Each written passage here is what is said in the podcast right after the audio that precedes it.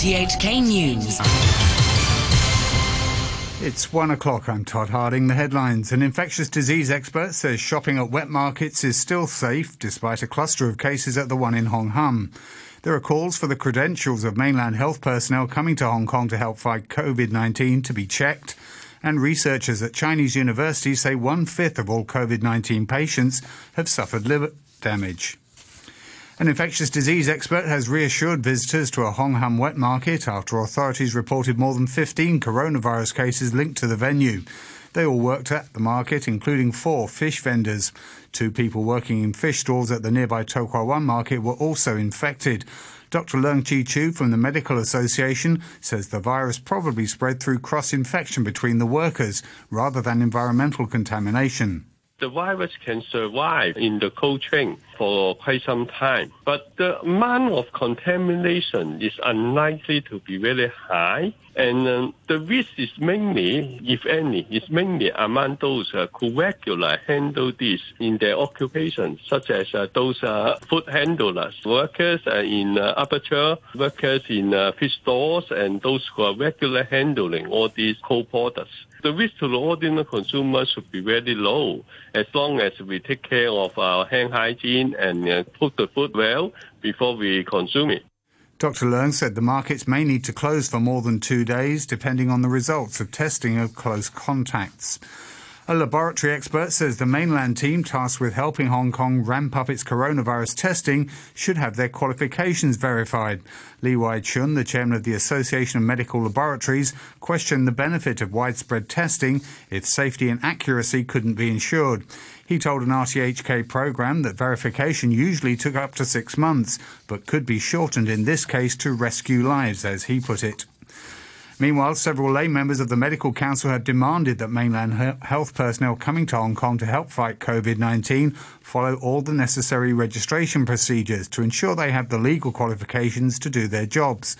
The joint statement was issued by three lay members and two lay assessors, including the chairman of Hong Kong Patients' Voices, Alex Lam, and the chairman of the Asthma Society, Chan Wing Kai. They said they were surprised the mainland experts weren't required to undergo 14 days quarantine, given their previous close contact with the virus. Researchers at Chinese University have found that the coronavirus caused liver damage in one fifth of COVID 19 patients. The research team studied the condition of more than 1,000 coronavirus patients in Hong Kong. They also found that COVID 19 patients whose livers were damaged were much more likely to require intensive care. Professor Grace Wong is a leader of the study. The key reasons related to the COVID-19 will involve uh, reactive hepatitis, which is very commonly observed in patients with severe infections because the whole body have a lot of inflammatory process going on. So this can also lead to reactive hepatitis. Another reason is uh, the patient with pneumonia, uh, uh, the infections in their lungs, they will also have problems in their blood pressure, their oxygenations, which can lead to a type of liver problem called ischemic hepatitis, which means that inside the liver there's not enough oxygen, not enough blood.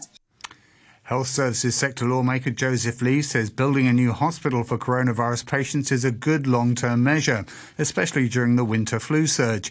A team of experts is expected to arrive from Hubei province to help build makeshift hospitals in Hong Kong.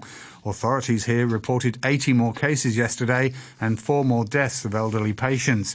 Professor Lee said even though the number of cases appeared to be stable, Hong Kong was still in a dangerous position. Now, as you can see, the community treatment facilities in Asian World Expo is not very comprehensive, like they don't have a negative pressure room, that kind of stuff. So with the uh, building of another hospital, that might uh, have a very long-term strategy in case a fourth wave outbreak or in winter, especially when the winter flu uh, coming back and also with the COVID-19, that might make the situation much more easy in public hospital with the increased number of beds. A group of education centre operators has demanded a subsidy of at least $300,000 for each of them to survive the pandemic. The Education Centres Union says the money would just cover rent for the centres for half a year. Otherwise, it warned an estimated 90% of some 5,000 centres still remaining will fold. A spokesman for the group, Trevor So, says the government should also allow them to resume physical classes because online classes haven't been effective. The ratio between the teacher and the students can be small, like one to two, one to three. That's easy to know that it's a safe place. This is our proposal to ask for government to let us reopen in a suitable and safe way. To other news, Democratic Party lawmaker Ted Hui says the idea of allowing Hong Kong people living in the Greater Bay Area to vote in local elections is inconceivable. It was put forward by Tam Yiu Chung, Hong Kong's delegate to the NPC Standing Committee, who said it was unfair to strip these people of their voting rights. It would require a change in laws because eligible voters must ordinarily reside in the SAR. Mr. Hui said the extremely controversial idea was brought up because pro Beijing rivals were afraid of losing in the polls. It is not acceptable because we cannot assure whether there will be electoral fraud when people are voting in mainland China, and we are not sure either as to what kind of law is applicable to the voting procedure. To say that it can be fair, I would have doubts. The BBC has obtained what's thought to be extremely rare footage from inside China's secret internment camps in Xinjiang. A member of the Uyghur ethnic group Merdan Ghappar has taken a video of himself on a mobile phone in a bare cell, handcuffed to a bed. The messages describe a cramped cell with prisoners hooded and shackled and the constant sounds of torture from elsewhere in the jail. They were sent after Mr. Ghappar was moved to an isolation cell as a precaution against COVID 19, where he was given access to personal belongings which, unknown to his guards, contained his phone. The Chinese authorities did not respond to the BBC's request for comment. In March, relatives say the messages stopped, and Mr. Ghappar has not been heard from since. State media have accused the United States of attempting to provoke an all out confrontation with China over the issue of visas for Chinese journalists in the country. Richard Pine has details. An editorial in the official China Daily said Washington was no longer content with coercing China into accepting an unfair trade deal and wanted to provoke an all out confrontation so it could hold Communist China by the throat. A day earlier, Beijing had warned of retaliation should Washington decline to renew visas for Chinese journalists there. The editor of the Global Times says that could include targeting Hong Kong based U.S. journalists. The China Daily editorial placed the blame for the rising tensions on a cabal of wackadoodles. It said this political faction had forsaken basic propriety in interactions between countries and breached the bottom line of international relations. The United States has announced its highest level visit in decades to Taiwan. Washington's trade office in Taipei confirmed that Health Chief Alex Azar would lead an upcoming delegation to the island. The American Institute in Taiwan said he'd be the first cabinet member to visit in six years, and it would be the highest level visit by a U.S. cabinet official since 1979. The Lebanese Prime Minister Hassan Diab says a confiscated haul of tons of ammonium nitrate is to blame for a devastating blast that ripped through the capital, Beirut. At least 78 people have been killed in the port area, and many more are still missing, believed trapped. More than 4,000 people were injured in the explosions, which caused extensive damage to a wide area of Beirut. Jeremy Bowen. This pushing the Lebanese further into despair. Since the end of last year, Lebanon has been paralyzed by street protests, a banking crisis that has dragged the economy to destruction, and the failure of a deeply corrupt and incompetent political class. And there is one big question. Who allowed the storage of so much deadly explosive for so long in a warehouse so close to the city centre? Witness Hadi Nasrallah describes what he saw people were calling each other from different areas kilometers away and they were experiencing the same thing broken glass buildings shaking a loud explosion. We were shocked because usually when it happens just one area they experience those happenings after an explosion. But this time it was all of beirut even areas outside of beirut Lebanon will observe three days of national mourning for the victims of the accident, and countries from the region and beyond have offered support, medical assistance, and equipment.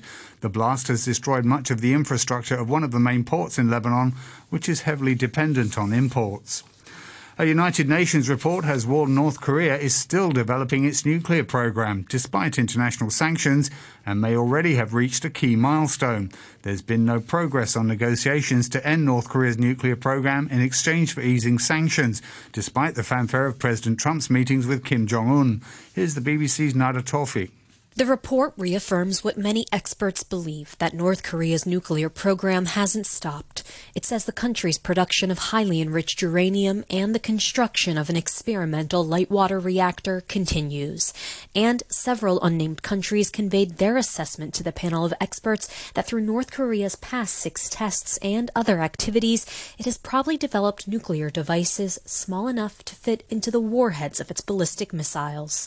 One country said Pyongyang may seek to further strengthen its capabilities and develop multiple warhead systems, which would make them harder to intercept.